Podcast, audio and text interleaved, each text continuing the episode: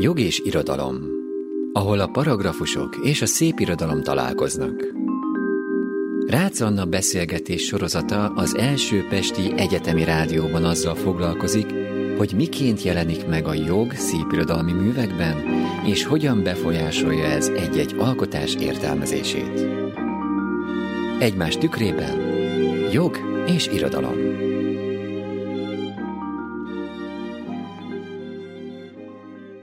Tisztelettel és szeretettel köszöntöm a hallgatókat az első Pesti Egyetemi Rádió stúdiójából, ahonnan Jog és Irodalom című műsorunkkal jelentkezünk. Mai vendégem dr. Király Miklós, az ELTE AJK tanszékvezető egyetemi tanára, aki nemzetközi magánjoggal és európai gazdasági joggal foglalkozik, illetve a Kar Jogi Továbbképző Intézetek igazgatója, és nem utolsó sorban egykori dékánja.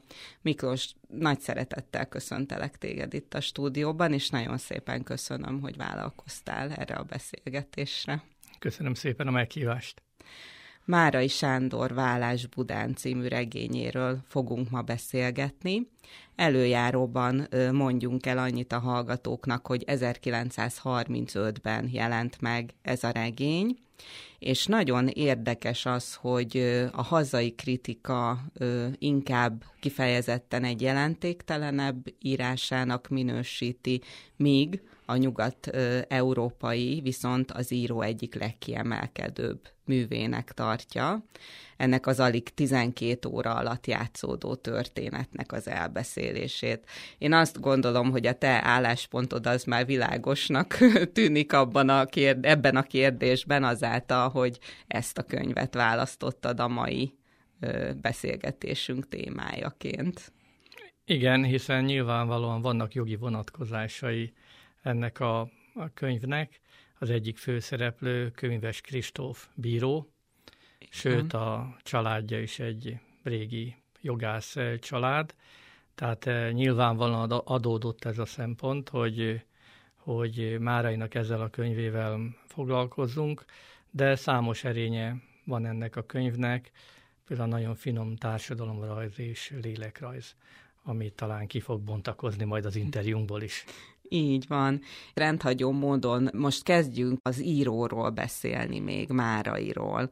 Ugyanis őt is tudjuk a jogászi hivatáshoz kötni. Ugye édesapja volt dr. Nemes Grosmit Géza, királyi közjegyző, aki a Kassai Jogászkamarának volt az elnöke, és Márai apai nagybátyja az a Grosmit Béni, aki a magyar polgári jognak egy nagyon jeles képviselője. Márairól tudjuk, hogy 1918-ban beiratkozik a Pesti jogi karra, aztán vált a bölcsészkarra. Én úgy tudom, hogy a családja nem nagyon támogatta azt, hogy ő, író legyen, és lehet, hogy a névváltoztatás ezért is volt szükségszerű. Nem tudom, hogy te ezt hogy ismered. Igen, valószínűleg Márai egy, egy írói név alatt akart jelentkezni az irodalomban, nem azt a nevet akarta használni, amit a családja, a felmenői több generáció óta jogászként, méghozzá nagyon elismert jogászként használtak. Tehát nem a Grosmid, nem a Grosmid vezeték név alatt akart publikálni, és ez talán a, az apa egyetértésével is találkozott. Valószínűleg igen, ugyanakkor a Márai az azért benne van az eredeti névben is, ha én ezt jól olvastam, Márai Grosmit Sándor Károly Henrik volt jó pár keresztneve.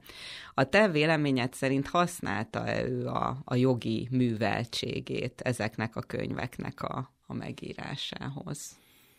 Szerintem igen, tehát látszik azért az, hogy hogy ő járt, járt a Királyi Tudományi Egyetemi Jogtudományi karára, ahogy leírja a bírói szerepet, a bírói hivatást, ahogy, ahogy a, a bíróságok világáról, milyen délután egy bíróságnak a hangulata, milyen a kapcsolat az idősebb bírák és a fiatal bírák között. Ebből valami benfentesség érződik, igen. tehát ő ismerte ezt a világot. Igen, igen, egyértelműen ez, ez tűnik ki a, a mm, regényeiből, és kifejezetten ebből a könyvből is. Van egy forrás szöveg, egy Tolstoy féle Kreutzer szonáta, amit úgy gondolnak, hogy ez lehet talán valamennyire a kiinduló pontja ennek a regénynek. Ugye ez is ilyen rosszul megalapozott házas élet, tévesen értelmezett szerelem, és a félreértések miatt egymástól elforduló házastársakról szól. Ebből talán sejthetik a hallgatók, hogy azért ma egy kicsit a szív dolgairól is fogunk beszélni, nem csak a paragrafusokról, és talán annyi előjáróban fontos még, hogy az egy polgár vallomásai folytatásaként tekintenek erre a regényre. Említetted már az előbb az egyik főszereplőnket, három főszereplőnk van, ugye kőműves, kőmíves Kristóf, aki vállóperes bíró, Greiner Imre, aki orvos, és Fazekas Anna, és Greiner Imlének a felesége, ez a Fazekas Anna. Úgy kezdődik ez az egész történet, hogy a házas pár ugye hűtlen elhagyás miatt vállókeresetet nyújt be, és a vállókeresetet Kőmíves Kristófnak kell tárgyalnia. Most a bíró megkapja ezt az aktát, kinyitja, elolvassa, és hát azzal a ö, tényel találja szembe magát, hogy mind a két felet ismeri tulajdonképpen. Greiner Imre egy ilyen gyerekkori, hát talán jó indulattal mondhatjuk azt, hogy barátja, Iskolatárs, igen. vagy iskolatársa, és Fazekas Annát is ismeri valahonnan, majd ezt mindjárt ki fogjuk pontani a, szám, a, a hallgatók számára. Te úgy gondolod, hogy teljesen jó lelkiismerettel lehetett ezt az ügyet elvállalni? Nem kellett volna erre azt mondani, hogy én ismerem ezeket a feleket, és nem tudok pártatlan lenni? Én azt hiszem, hogy jó irányba sejteted a választ, tehát azt hiszem, hogy, hogy Kőmíves Kristóf nem vállalhatná, vagy vállalhatta volna ennek a tárgyalásnak a vezetését és az ítélkezést ebben az ügyben. Ahogy ez a könyvben egyre nyilvánvalóbb lesz majd, nagyon is mély, bár néha elfeledett vagy elfed, elfedett szálak kötik össze a szereplőket, és éppen ezért az elfoglatlan mérlegelését a, a tényállásnak, a, a, a jogi helyzetnek, az ítélkezést szerintem nem vállalhatta volna Kőműves Kristóf. Igen. Ne... Mentségére legyen szólva, végül a tárgyalása nem kerül sor. Nem igen. akarom elrontani a, igen, történetet igen. rögtön megelőlegezve, de nem kerül sor a tárgyalás. Igen. Igazából Márai erre ad nekünk egy magyarázatot a könyvben. Ugye azt mondja, hogy büntetőperben tiltakozott volna a megbízás ellen, hogy ismerősök, de a vállóper kellékei megfeleltek a feltételeknek. A körülmény, hogy ismeri a vállóper szereplőit, nem ok rá, hogy mást kérjen fel a tárgyalás vezetésére. De aztán valóban később, ahogy majd haladunk előrébb a regényben, és kiderül, hogy milyen kapcsolatok kötik össze ezeket az embereket. Szóval a végénre úgy érzi az ember, hogy azért ezt, ezt lehet, hogy nem kellett volna el vállalni ezt az ügyet. Mesélj nekünk arról kérlek, hogy hol tart éppen ez a bíró, a bírói ranglétrán, hogy a pályájának mely szakaszában kezdünk el vele tartani, és már utaltál arra, hogy azért ő egy családi hagyományt követ. Hogy is van ez? Igen, tehát ő a pálya, a bírói pálya derekán járhat, egy fiatal középkorú bíró, ahol, ahogy a regényben ez megjelenik, a hivatalban sokra becsülték, szép jövőt jósoltak neki. Igen. Az előre haladása, ahogy írja, az meglehetősen lassan történt, vagy inkább így mondanánk, hogy vissza is fogják hogy, egy hogy kicsit, vissza is hogy fogják nem. egy kicsit óvatosan, Igen. ahogy írja a könyv, itt könyves talán valamivel vontatottabban is lépett elő, mint egykorú pályatársai, mert ő maga is, feljebb való is, vigyáztak, ne legyen része semmiféle kedvezésben. Könyves Kristóf hozzátartozott ez a nagy családhoz, ahogy a fejedelmi családok tagjai hosszabb ideig viselik a hadseregben az alacsonyabb sarzsit, illemből, szerénységből, mint a hivatásos tisztek. Tehát egy ma már szinte kiveszett etikai megfontolás jelenik itt meg, hogy nehogy azt higgyék, hogy a családja miatt a bíró apa és nagyapa miatt ő gyorsabban halad. Inkább így lassabban lépett előre a pályán, de egy felkészült, tehetséges bíróról volt szó, és, és ugye semmi kétség nem fért ahhoz, legalábbis, hogy az író bemutatja, hogy egyszer majd a legelső bírák közé emelkedik mondjuk a kúria tagjai közé. Igen, igen. És ugye az is olyan nagyon szemléletes, ahogy Márai leírja, hogy már a, a bírói pulpituson a viselkedése, a kisugárzása, ahogy kérdez, ahogy vezeti a tárgyalást, a, abban is minden kis momentumban érezni, ahogy a, a nagyapjának és az apjának a, a hagyományait viszi tovább. Úgyhogy van is azt hiszem egy ilyen megjegyzés benne, hogy ö, igazi kőmíves iskola. Igen, kőmíves iskola, épp ahogy... afelé lapozgatok a könyvben, hogy e, megtaláljam. Azt mondja, első pillanattól, hogy helyet foglalt a bírói székben, a féle komoly bírónak számított, nem volt szigorú, sem kedélyes, inkább csak ünnepélyes, ebbe a magatartásba menekült, rövid és szabatosan fogalmazott mondatokban kérdezett és tárgyalt, ünnepélyes volt és tartózkodó, butaság, rossz indulat, hazugság nem hozták ki a sodrából. Ha egyszer vallatóra fogja valaki, talán beismeri, hogy minden nap, minden új tárgyalásnál lámpalázzal lép a terembe. De ebben a magatartásban, ami most egy kicsit, hogy úgy mondjam, formálisnak tűnik, azért van egy másik kulcs is, a magatartás mögött így mondanám, a mértéktartás, az arány és mérték szeretete, amit szintén az ősöktől örökölt, és van is itt egy árulkodó félmondat, az igazság mindenütt mértéktartás volt. Igen beszédes ez a név is. Úgy hívják őt, hogy Kőmíves Kristóf, és ugye van is egy mottója ennek a regénynek, akit nappal épít, az éjjel leomlott, és az éjjelnek később még lesz jelentősége. Neked mit mond ez a név? Szerinted miért ezt a nevet választotta Márai? Hát ugye egyértelmű a kötődés az ismert eh, balladához. balladához. A vezeték nevet illetően, a kőmíves nevet illetően. Hozzáteszem, a Kristóf azt hiszem egy kedves neve lehetett neki, mint keresztnév, hiszen a néhány évvel később született kisfiát, aki, aki csak néhány hétig élt sajnos, őt is Kristófnak keresztelték. Tehát ez a név Kristóf is közel állt a szívéhez. A kőmíves talán az, az építő társadalmat építő és megtartó emberre utalhat, és ahogy leírjuk, vagy olvassuk, Kőműves Kristóf az akaratnak és az észszerűségnek az embere volt, legalábbis nappal a megtartó hagyománynak az őrzője, a, a, a rendnek a, az embere.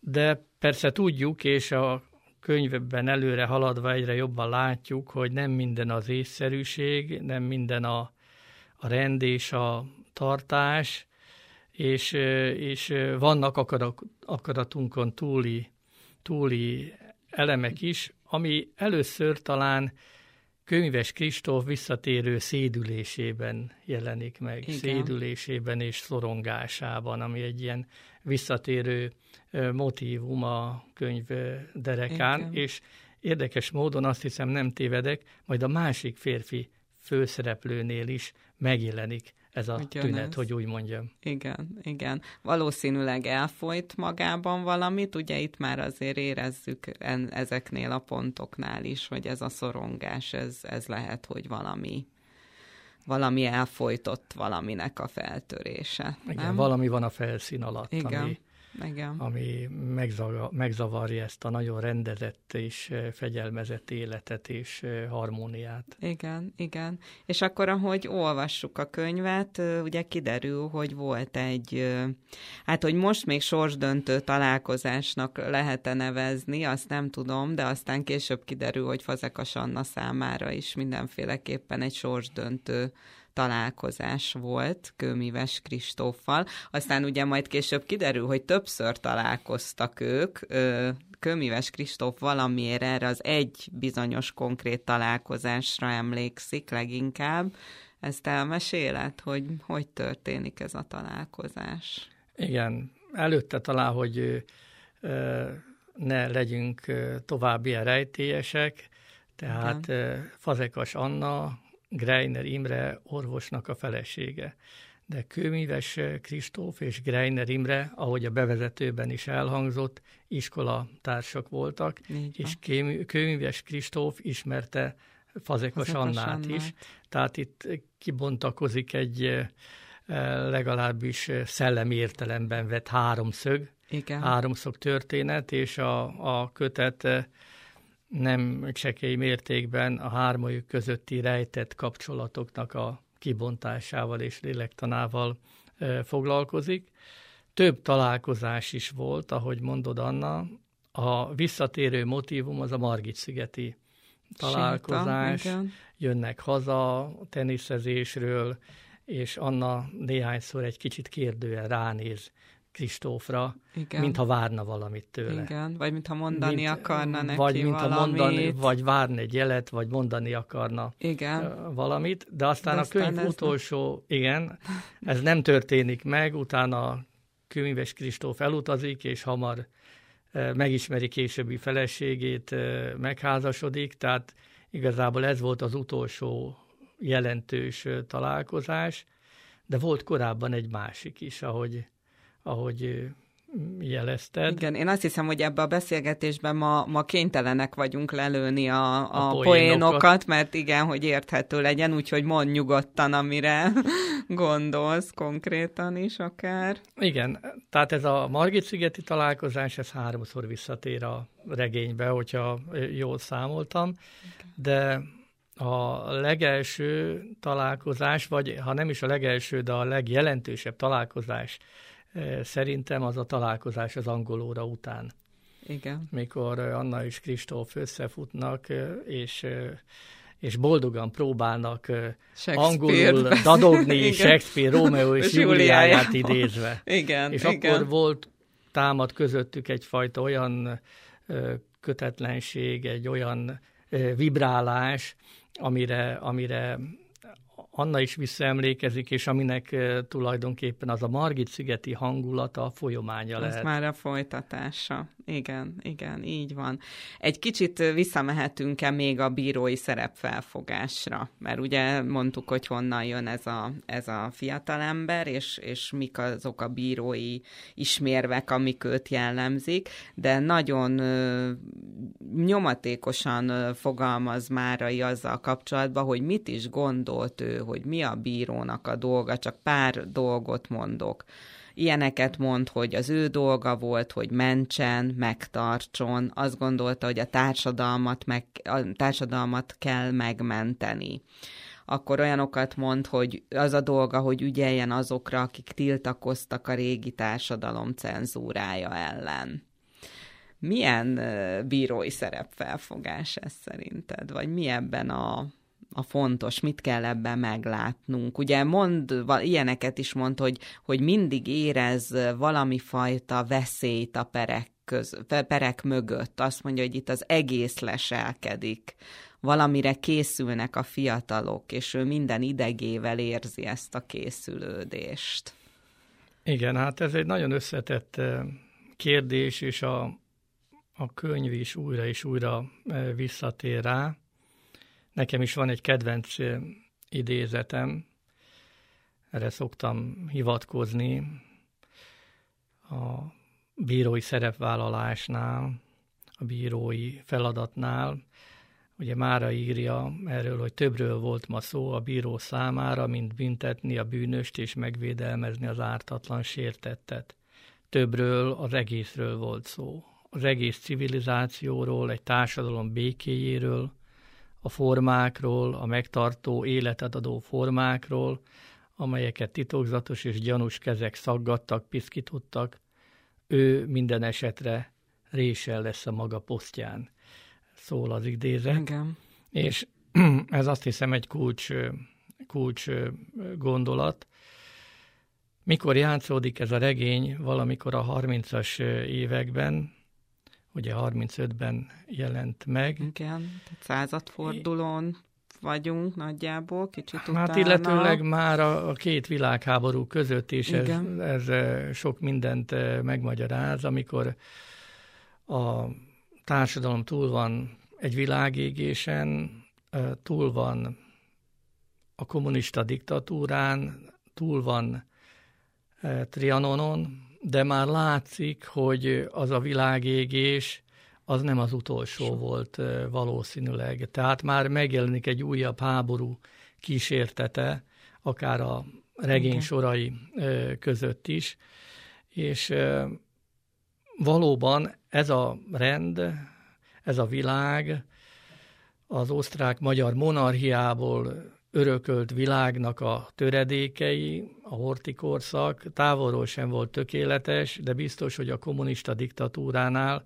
és az azt követő 44-es nyilas diktatúránál sokkal jobb volt, és a jogrendszer pedig még igen jelentős mértékben, hogyha a nagy kódexeket nézzük, annak a rendnek volt a letéteményese, amit hát a kőszívű ember fiai és unokái teremtettek annak idején a kiegyezés után. Igen. Tehát egy alapvetően liberális értékeken nyugvó jogrendről volt szó, különösen, hogyha a magánjogi szabályozást nézzük, büntetőjogi szabályozást nézzük, a közjog persze az közelebb van a politika világához mindig.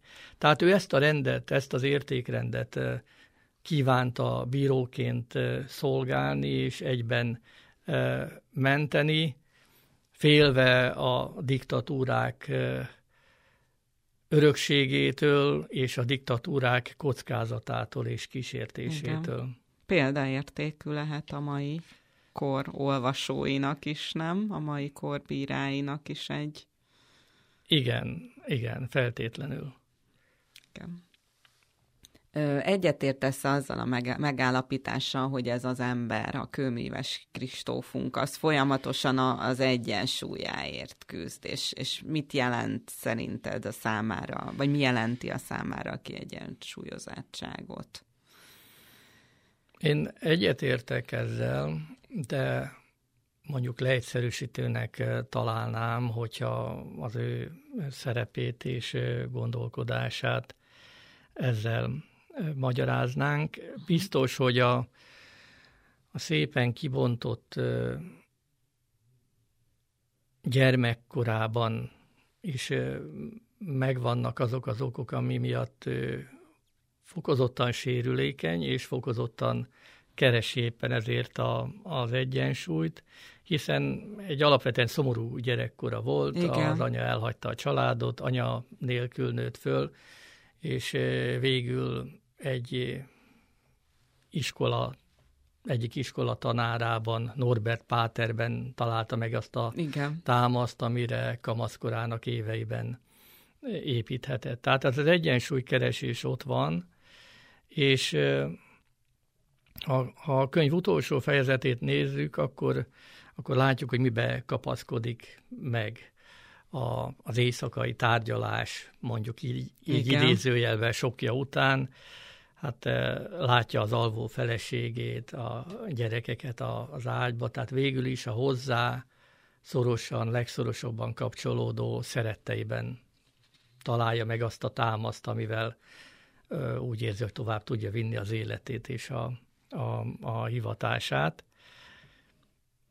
Ugyanakkor, és erről már az előbb beszéltünk, nem csak személyes életében keresi az egyensúlyt, nem csak lelkében keresi az egyensúlyt, hanem bíróként a társadalom egyensúlyát is keresi és védeni kívánja, de erről éppen az előző kérdés kapcsán gondolkodtunk. Igen, igen, azt hiszem, hogy ott be is mutattad, hogy a, milyennek láttatja ezt a társadalmat. Nem tudom, hogy térjünk-e még ki rá itt a, ugye elmegy a feleségével ez egy úgynevezett ucsora eseményre, ami az ebéd és a vacsora között volt valahol, ahogy Márai leírja, és azért ott is megjelennek azért olyan pontok, ahol, ahol tetten érhetjük az akkori társadalomról való gondolkodását Márainak. Igen, hát ő nagyon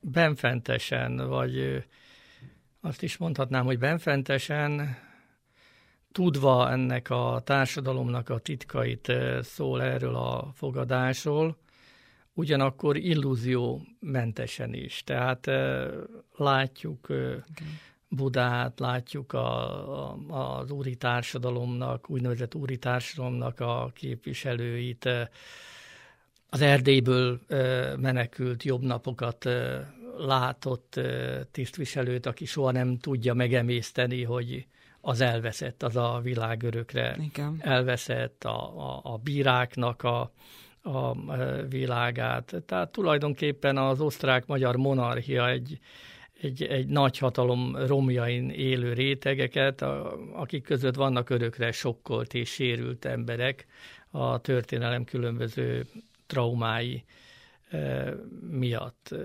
És jól érzékeli ezt a nem homogén társadalmi réteget, vagy rétegek egymás mellett élését, benne a, a generációs különbségeket és a stílusbéli különbségeket, a, a, a zenének a különbségeit, amit ott e, hallgatnak, és amire, amire szórakozni kíván a fiatalság, és az egészen más világ, mint a, a, az ott ucsorázó többi idősebb vendégnek a világa. Igen, ugye ott is éri egy ilyen rosszul lét ezen a, az úcsorán, tehát ott is, mint hogyha már valami nem stimmelne, vagy csak érzi valahogy azt a veszélyt, ami, ami ráleselkedik, amikor hazaérnek, és akkor elérkezünk ehhez a nagyon fontos ponthoz, hogy ugye hazaérkeznek, és Greiner Imre ott várja őt a lakásban, és akkor ott kerül kerül sor közöttük egy nagyon komoly beszélgetésre. Ez érdekes, hogy Márainál ezek a férfiak közötti négy szem közti beszélgetések azért nagyon ütősre szoktak sikerülni, hogyha visszagondolunk a gyertyák csonkig égnek, ugye abban ott is. az egész regény Ott az épül. egész erre épül, igen, úgyhogy amikor először olvastam, akkor én már gondoltam, hogy itt, itt kemény dolgok fognak elhangzani. És hát ugye azzal a mondattal ö, hát nem kezd, de elég hamar elmondja Greiner Imre a számára, hogy azt mondja ugye egészen konkrétan, hogy nem lehet holnap megtartani a tárgyalást, mert ma délután megöltem a feleségemet. Igen. Azért ez egy kemény nyitó helyzet. Valóban, valóban megdöbben a, az ember, az olvasó, hogy e, mi történhetett. Ugyan Igen. Az a világ, ami amit olyan gondosan leír Márai, a gyerekkor, a bírói pálya, a délutáni fogadás, az fokozatosan telik meg ilyen vészterhes jelekkel. Igen. Az egyik Kristófnak az a hirtelen rosszul léte a, a fogadáson, de mielőtt hazaérnek, a felesége is mondja Kristófnak, hogy ez az egész délután elviselhetetlen volt. Igen. A gyerekek hihetetlenül rosszak voltak, ráadásul a kutya, mintha megőrült volna, Igen. mintha valami veszélyt érezne, érezne nyűszített, ugatott, tehát fokozatosan, szinte mindegy thrillerben sokasodnak a bajós jelek. vannak. És Igen. ezután jelenik meg az egykori barát, Greiner Imre, és azt mondja, hogy most kell beszélnünk, idézőjelben most kell megtartani a, a tárgyalást, tárgyalást, mert a Igen. hivatalosat már nem lehet e, megtartani, és e, hát e, itt kezd tetőzni mondjuk a, a, a, a dráma, ami Igen. a két szereplő között van. És ugye itt is a, a bíró egy elég komoly dilemmával áll szembe, most ezen kívül még, hogy ismeri a feleket, hogy szabad-e neki tárgyaláson kívül, hivatalon kívül, éjszaka, éjjel ebben Igen. az ügyben meghallgatni a, a barátot.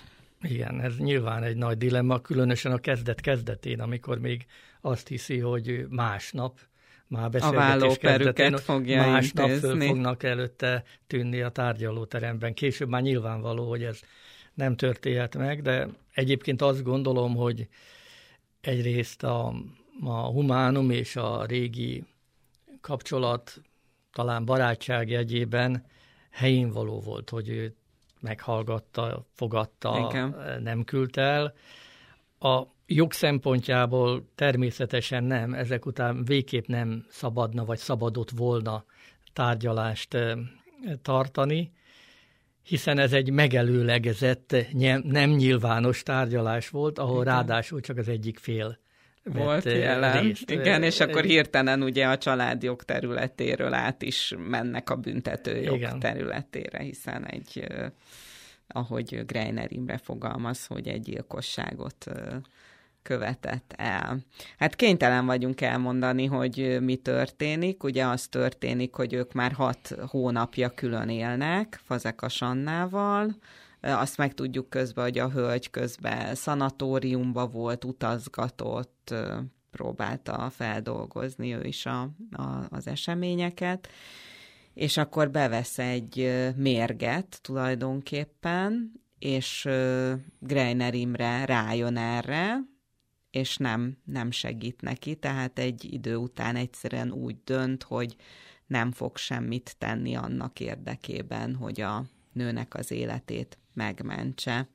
Úgyhogy azért is remek volt szerintem ez a választásod, mert a büntetőjogot kedvelőknek is ad, ad elgondolkodni valót, hogy most a, ez is érdekes, hogy az orvos szájába adja Márai a saját tettének a minősítését, a bíró nem mond se, nem is helyesel, ugye azt mondja, hogy akkor ez egy ilyen mulasztásos emberölés, ahogy ő fogalmaz, de hát el lehet gondolkozni, hogy most ez öngyilkosságban közreműködés, vagy a segítségnyújtás elmulasztása, vagy valóban a mulasztás eredményeképpen bekövetkező emberölés, de ahogy én úgy végig gondoltam ezt a háromszöget, arra fogunk jutni, hogy Márainak van igaza, tehát ezért is gondolom, hogy használta ő a, használta ő a, a jogi ö, tudását ebben a dologban. Igen, hát az, azt gondolom, hogy a, az elemek összeállása után nyilvánvaló, hogy Greiner Imre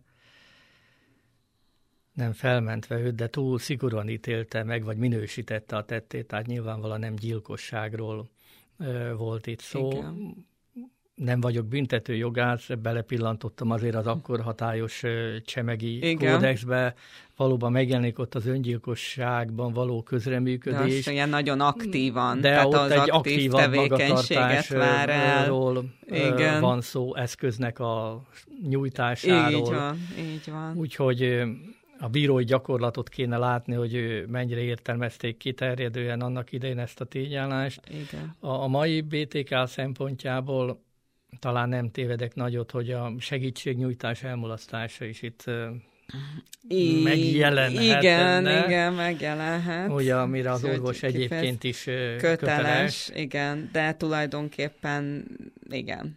Tehát igen. annak egy minősített esete, de ezt bízunk a büntetőjogászokra. Igen, várjuk a szerintem. kommenteket, igen. hogy mit gondolnak a büntetőjogászok. Látsz-e különbséget, a, ahogy leírja Márai a nappali bírót és az éjszakai bírót? Van ebben különbség? ahogy viselkedik a kőmíves Kristóf. Majd a belső rezdüléseit azért jól leírja Márai, ahogy amikor már érzi, hogy úristen már szédül, de nagyon fegyelmezett szerintem ebben a helyzetben is. Igen, a személyiség a felszínen ugyanaz, tehát első látása nincs olyan sok drámai különbség. Persze nem a perrendtartás szerint folyik a, Igen, a, egy beszélgetés. Az eljárás, egy beszélgetésről van szó, de kőmíves ugyanígy hát ha nem is passzív szereplő, de a, a bíró oldaláról nézi és hallgatja igen, igen. A, a történéseket, jó részt hallgatja Greiner Imrét, az ő számadását. Ugyanakkor mégis jelentős különbség van a, a nappali és az éjszakai tárgyalás között, ha így mondjuk, mert itt, itt nem a, ha ítél kőmíves, akkor nem a jog alapján Igen. ítél, hanem egy egy olyan, olyan ö, ö, rendszerben, ahol egész életeket tesznek ö, mérlegre, és, és ö, a, az érzelmek is, az irracionális elemek is egyre jobban betüremkednek ebbe a beszélgetésbe, Igen. idézőjelbe, tárgyalásba. Úgyhogy itt szerintem ezzel összefüggésben megint lehet idézni a könyvnek a, a mottóját, hogy aki nappal épít, az az ah. éjjel leromlott. Igen. Akit nappal épít, az éjjel leromlott. Igen. Tehát fokozatosan, fokozatosan a kőmíves is elfogadja, kénytelen elfogadni, hogy a világ nem csak racionális, hanem a, a mélyben titokzatos szörnyek lappanganak, amik ilyenkor éjszaka előtörnek. Így van. Ez talán az is hozzásegíti, hogy a Greiner Imre ilyen nagyon részletesen elmeséli tulajdonképpen az egész megismerkedésük, a házasságuknak a történetét, milyen volt az, amikor együtt éltek, és ebben a részben jön szerintem nagyon erőteljesen elő, hogy szerintem a Márai valami fantasztikusan ismerte az emberi léleknek a, a rezdüléseit, bár azt olvastam valahol, hogy a pszichoanalitikával nem volt jó barátságban, szóval, hogy nem, nem kedvelte ezt a, ezt a területet, de mégis ez, ez szerinted honnan ö, jöhetett benne? Ilyen élettapasztalata volt, ennyire ismerte az embereket? Hát ezen a kérdésen még nem töprengtem. Nyilván egy jó író egy jó író ismeri az, e, az embernek, a léleknek a e, rejtelmeit, mégpedig, e, mégpedig nem csak a legtűrök szintjén, sőt nem a legtűrök szintjén, hanem, hanem a titkos mozgatórugóknak a szintjén és, és elemzése útján tesz szert olyan ismeretre, amiben adott esetben mi, mi nem is gondolunk bele, csak akkor, amikor olvassuk a sorokat. Igen.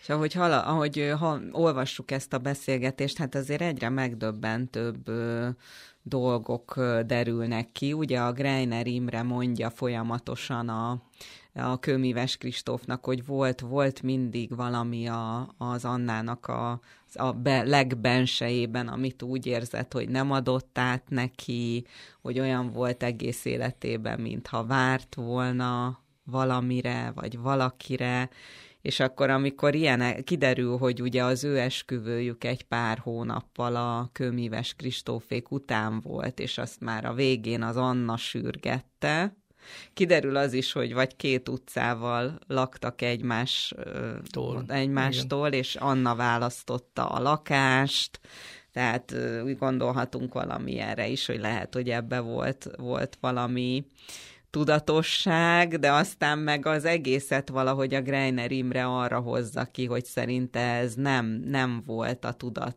tudat szintjén a nőben ez a, ez a vonzalom. És hogy ez csak akkor kap testet és nevet, amikor külföldön van, és megtudja, hogy a kőmíves Kristóf lett, lesz a, vállóperes bírójuk. Ez nekem egy kicsit ellentmondás volt a, a regényben. Tehát, hogy ezek nekem olyan tudatos dolgoknak tűntek. Mint egy ilyen, nem tudom, egy ilyen reménytelen szerelem, és akkor azt gondolja, hogy hogy akkor gyorsan férhez megyek, ha már így alakult, de akkor legyek mégis valahogy a közelében. Aztán ugye kiderül, hogy kéri a fér, egy időben nagyon kérte a férjét, hogy utazzanak el vidékre. Igen, vagy költözzenek Igen, el tehát vidékre, hogy ott meg mintha megfordulna, hogy akkor mégis menekülne.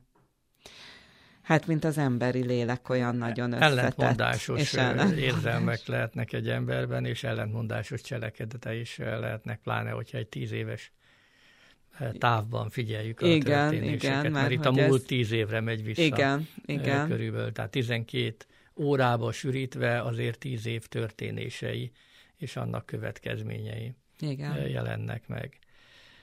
Igen, hát még a lélektan, lélektan szerepéhez, és akkor még egyszer utaljunk ezekre a találkozásokra, a, a Margit-szigeti találkozásra, ami többször visszatér a műben, és az angolóra utáni találkozásra, amiből aztán nyilvánvalóvá válik, hogy itt volt egy pillanat, amit Kőműves Kristóf és Fazekas Anna elmulasztott, de különösen Kőműves Kristóf Igen. Elmulasztott.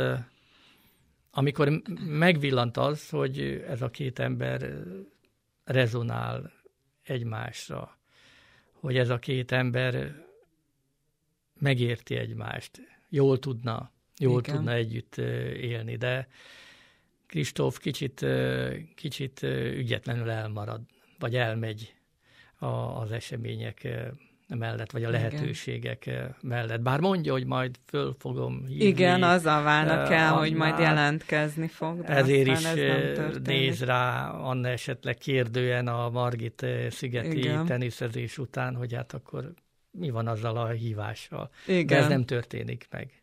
Így van, így van. A, és ugye a kömíves Kristóf házasságának a történetét is megismerhetjük a könyvből, és az is olyan nagyon ellentmondásos, hogy kifejezetten egy ilyen menekülési vágy van először benne, amikor, el, amikor először találkozik a feleségével, a leendő feleségével, aztán mégis olyan nagyon felszabadultan tud vele beszélgetni, de azért van egy nagyon súlyos mondat ebben a könyvben, ami úgy hangzott, hogy, a, hogy mohó beszélgetések zajlanak a test hallgatása mellett és azért ezt úgy érezzük, Igen. hogy ez az egész házasságukra jellemző. Igen. Bár ez még a házasságkötés előtt volt, azt hiszem, az, ez a mondat. Az igen, az igaz, az igaz, de valahogy mégis a, a házasságuknak a leírása az nekem inkább egy ilyen jó partneri kapcsolatnak tűnik, mint sem mondjuk tényleg egy olyan kapcsolatnak, amit hát ilyen különösebben szenvedélyes érzelmek fűtenének, de ez lehet, hogy a kőmíves Kristófnak az alap természetéből is adódik. Igen, de ezzel együtt a könyv végére nyilvánvalóvá válik, hogy, hogy kőmíves Kristóf számára is azért Fazekas Anna volt az igazi vonzalom. Igen amivel maga sem volt tisztában, vagy ha valaha tisztában volt, akkor nagyon mélyen lenyomta az emlékei aljába, vagy a, a, a tudatalattiba. Igen. De, ahogy Greiner Imre kérdései nyomán végül, a legvégén nyilvánvalóvá válik, igenis volt, hogy többször gondolt Annára Igen. az elmúlt években, és igenis volt, hogy többször álmodott Igen. Annával. Igen. És itt akkor meglátjuk Fazekas Anna álmainak a pandanyját, a, a megfelelőjét. Igen. Um, Kőmívesnek az álmai kiegészítik Annának a, az álmait. A két Igen. álomsor illeszkedik egymáshoz. Igen. És ez a bizonyíték tulajdonképpen Greiner Imre Igen. számára is, hogy megtalálta az okot. Igen. megtalálta az okot az ő házasságának a boldogtalanságára, tudnilik, az a két ember egymást, egymást szeret, szerette. Kimondatlanul, igen. mélyben elhallgatva, de mégis így volt. Igen, igen. És ugye ezért is megy elsősorban a, a, el a kőmíves Kristófhoz, folyamatosan ezt az álm, álmodtál levele, álmodtál levele háromszor vagy négyszer is igen ugye megkérdezi tőle, hogy számára ez a, ez a bizonyíték. Arra találunk-e választ, hogy miért nem menti meg tulajdonképpen a nőnek az életét? Tehát most már vállóper előtt vannak, nem utálkoznak egymásra, nincs ilyen helyzet. Szerinted mi az a pont, aminél, aminél úgy dönt, hogy nem fog közbeavatkozni, mint orvos? Szerintem itt van egy alapvető dilemma, uh-huh. ami abból fejtető meg, hogy hosszú oldalakon átírja le, vagy meséli el Greiner Imre a boldogtalan házasságokat, és a boldogtalan életüket, és a kínlódást, hogy mégis úgy éljenek, ahogy jó házastársak élnek, de mégis, mégis ennek a sikertelenségét. Igen. És ebből adódik az orvos számára a dilemma, hogy szabad-e megmenteni valakit, akinek ő úgy gondolja legalábbis, hogy teljes zsákutcába jutott az élete. Igen. És erre Greiner Imre választ ad, azt gondolom, hogy rossz választ, uh-huh. amikor nem menti meg, de ő nemmel válaszol. Miért segítsen Fazekas Annán, akinek a, az élete egy, egy szenvedés, nem ahhoz ment feleségül, akit szeretett, a házassága kudarcot vallott, hogyan lesz tovább az élete. Ugye, hogyha most egy kicsit távolabbról nézzük, a, ahogy erről beszéltünk is, a, a jog, meg az orvosi etika, Igen. meg az egyház tanítása nagyon világos és egyértelmű választ ad erre uh-huh. a dilemmára, hogy segíteni kell, kell, és segíteni kellett volna. De a könyv arról szól, hogy a lélek kínzó tépelődéseit ez nem lehet föloldani teljesen. Igen. Ezen normarendszerek nem teljes mértékben oldják föl azt a, a dilemmát, amivel az orvos szembesült, sőt olyan mértékben nem, hogy végül is nem segített a, a haldoklónak, akit meg lehetett volna menteni öngyilkossága következményeitől. Ugye van itt egy mély filozófiai kérdés, hogy, hogy egy orvos az ura életnek és halálnak, és dönthet a halál mellett. Ahogy mondtam, szerintem hibázott, és abban a tekintetben is hibázott, hogy nem tudhatta, hogy Anna boldogtalansága, kudarcos élete, ami ott és akkor adott volt, az 5 vagy 10 vagy 15 év múlva is olyan lesz-e. Igen. Tehát egy orvos sem tudója a, az betegének, az egész életének és a betegének a jövőbeni életének, és ennek alapján nem ítélkezhet.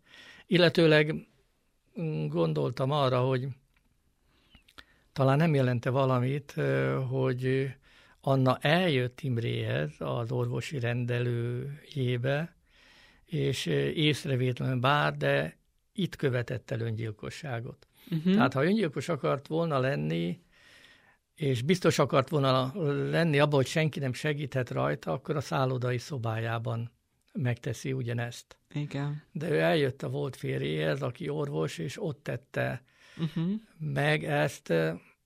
És előtte el is mondta neki, hogy mi a helyzet a kőműves Kristóffal. Én, én, tehát mindegy fölkínálva adott esetben az orvosnak, a volt férjének a lehetőséget, hogy megmentse őt. Igen, ez elgondolkodtató valóban, amit mondasz, igen. De olyan szépen fogalmazza meg Márai, vagy olyan szépen adja Greiner Imre szájába a szavakat, ugye amikor azt mondja, hogy valami történt vele, mármint az Annával, baleset, amelyért nem lehet senkit felelőssé tenni, valakivel összeütközött a földi zűrzavarban, a lélek horzsoltan haladt pályáján tovább, és nem tudott begyógyulni többé. Igen, igen, ez... Nagyon szépen fogalmazza meg, hogy mi várt még rá, kérdezi Greiner Imre, mi vár a betegekre. Tehát neki ez a ké- az orvosnak ez a kérdése, mi vár a betegekre. De hát teljesen igazad van ebben, hogy ezt nem tudjuk megmondani, és tulajdonképpen a Greiner Imrének a nézőpontja tényleg olyan, mint hogyha csak a múltat venné figyelembe, és, és nem gondol a jövő felé. Ugyanakkor ez a probléma szerintem mára itt tovább is foglalkoztatta. Uh-huh. Most nem keresgélem, hoztam magammal egy másik márai kötetet is, a jól ismert füves könyvet. Igen. És abban van egy van egy szakasz, aminek a, nagyjából az a címe, hogy már pedig az emberi szívek összetörnek. Az emberi szívek összetörnek egészen úgy, mint a, az olcsó regényekben próbálják azt leírni, összetörnek, mint egy finom por, porcelán csésze, hogyha ott a döntő pillanatban csalódnak, valaki felé irányulnak az érzelmeik, és ő ezt nem viszonozza, és ezeket az összetört szíveket, ahogy az összetört porcelánt sem lehet összeragasztani. Nem lehet összeragasztani. Úgyhogy ez a, ez a gondolat egy kicsit rímel arra, amit az előbb idéztél a vállás igen, Budából. Igen, igen. Mennyire tartod reálisnak ezt az egész történetet, ami ebben a könyvben le van írva?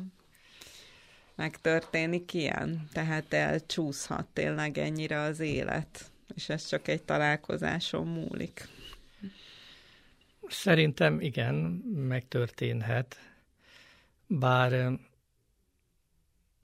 ugye itt legalábbis ezen az éjszakán egy nagyon steril helyzetet teremtett már egy ilyen szimpadiasan steril igen. helyzetet, amikor csak két szereplő van jelen, és ők az éjszakában egymásnak feszülnek tulajdonképpen minden más tényező kizárásával, vagy korábban, amikor Fazekas Anna meglátogatja a volt férjét, Greiner Imrét, akkor Igen. is egy ilyen szinte színpadi, színpadra vihető jelenet Igen. Igen. körvonalazódik előttünk, amikor, amikor nagyon le vannak csupaszítva ezek a, ezek a konfliktusok. Uh-huh.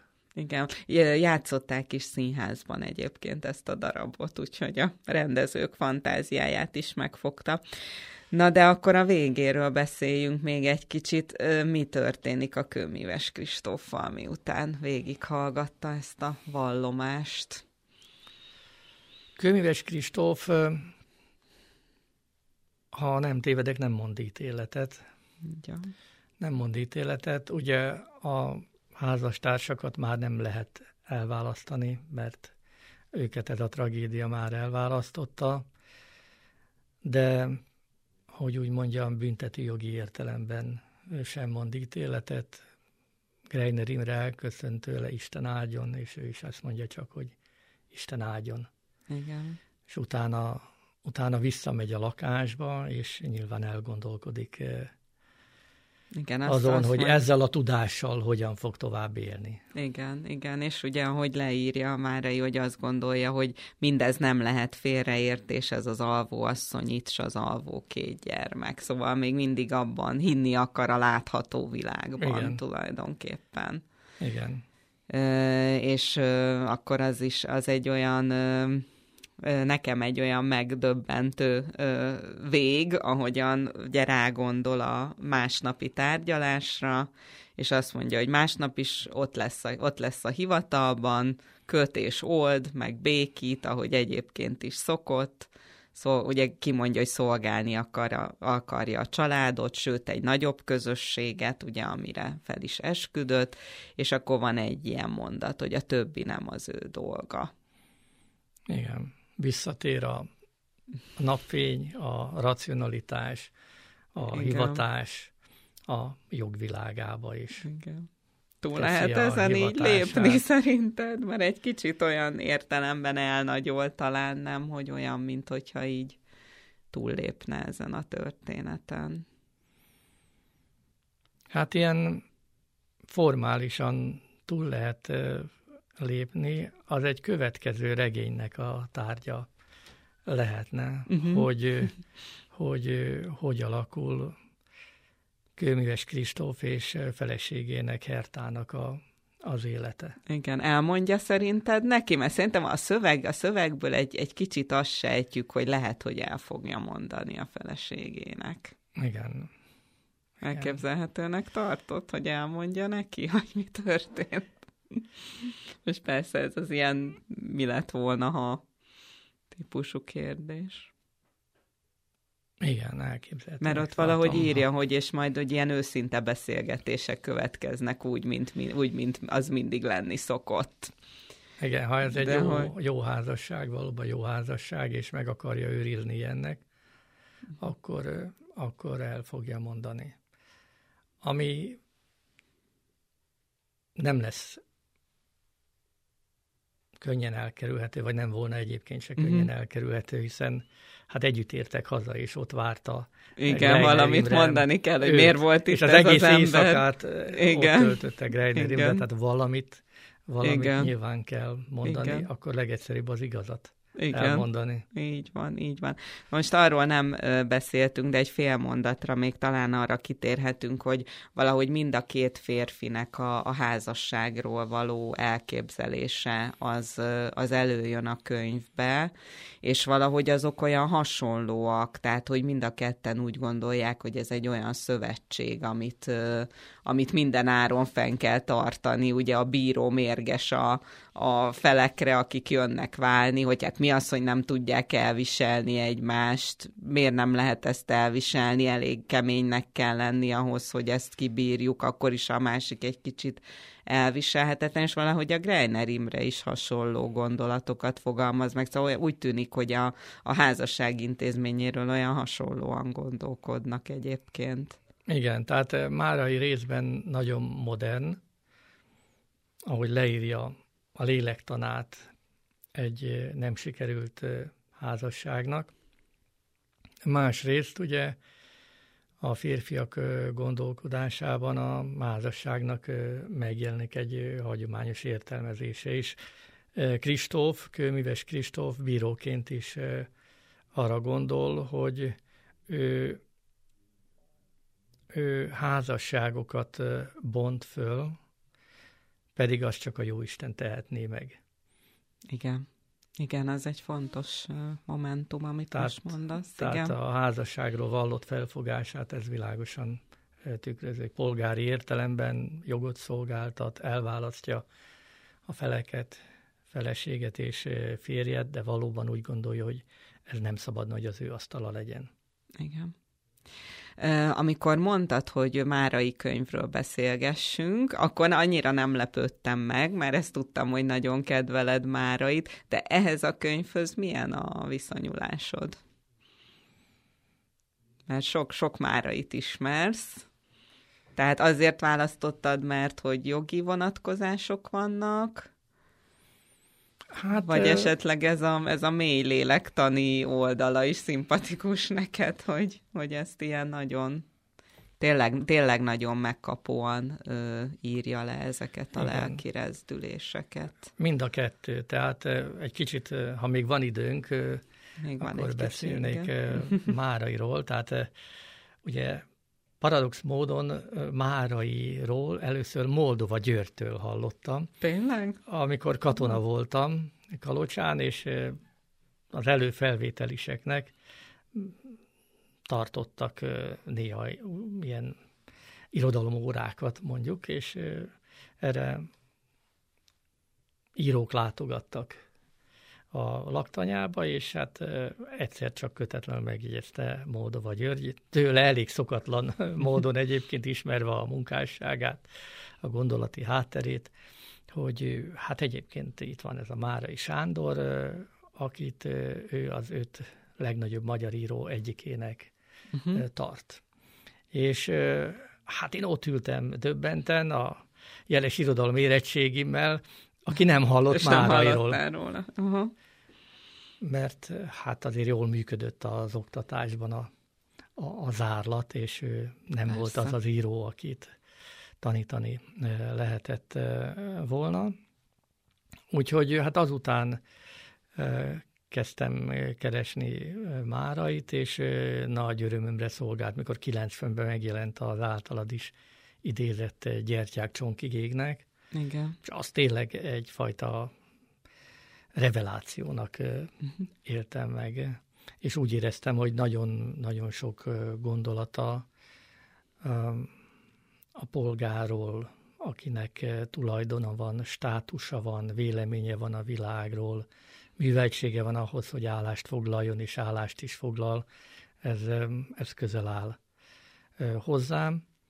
A Vállás Budán ugye később is jelent meg Magyarországon, Igen. később is újra később jelent meg, úgy ugye valamikor az ezredfordulón jutott el igen, hozzám. Igen.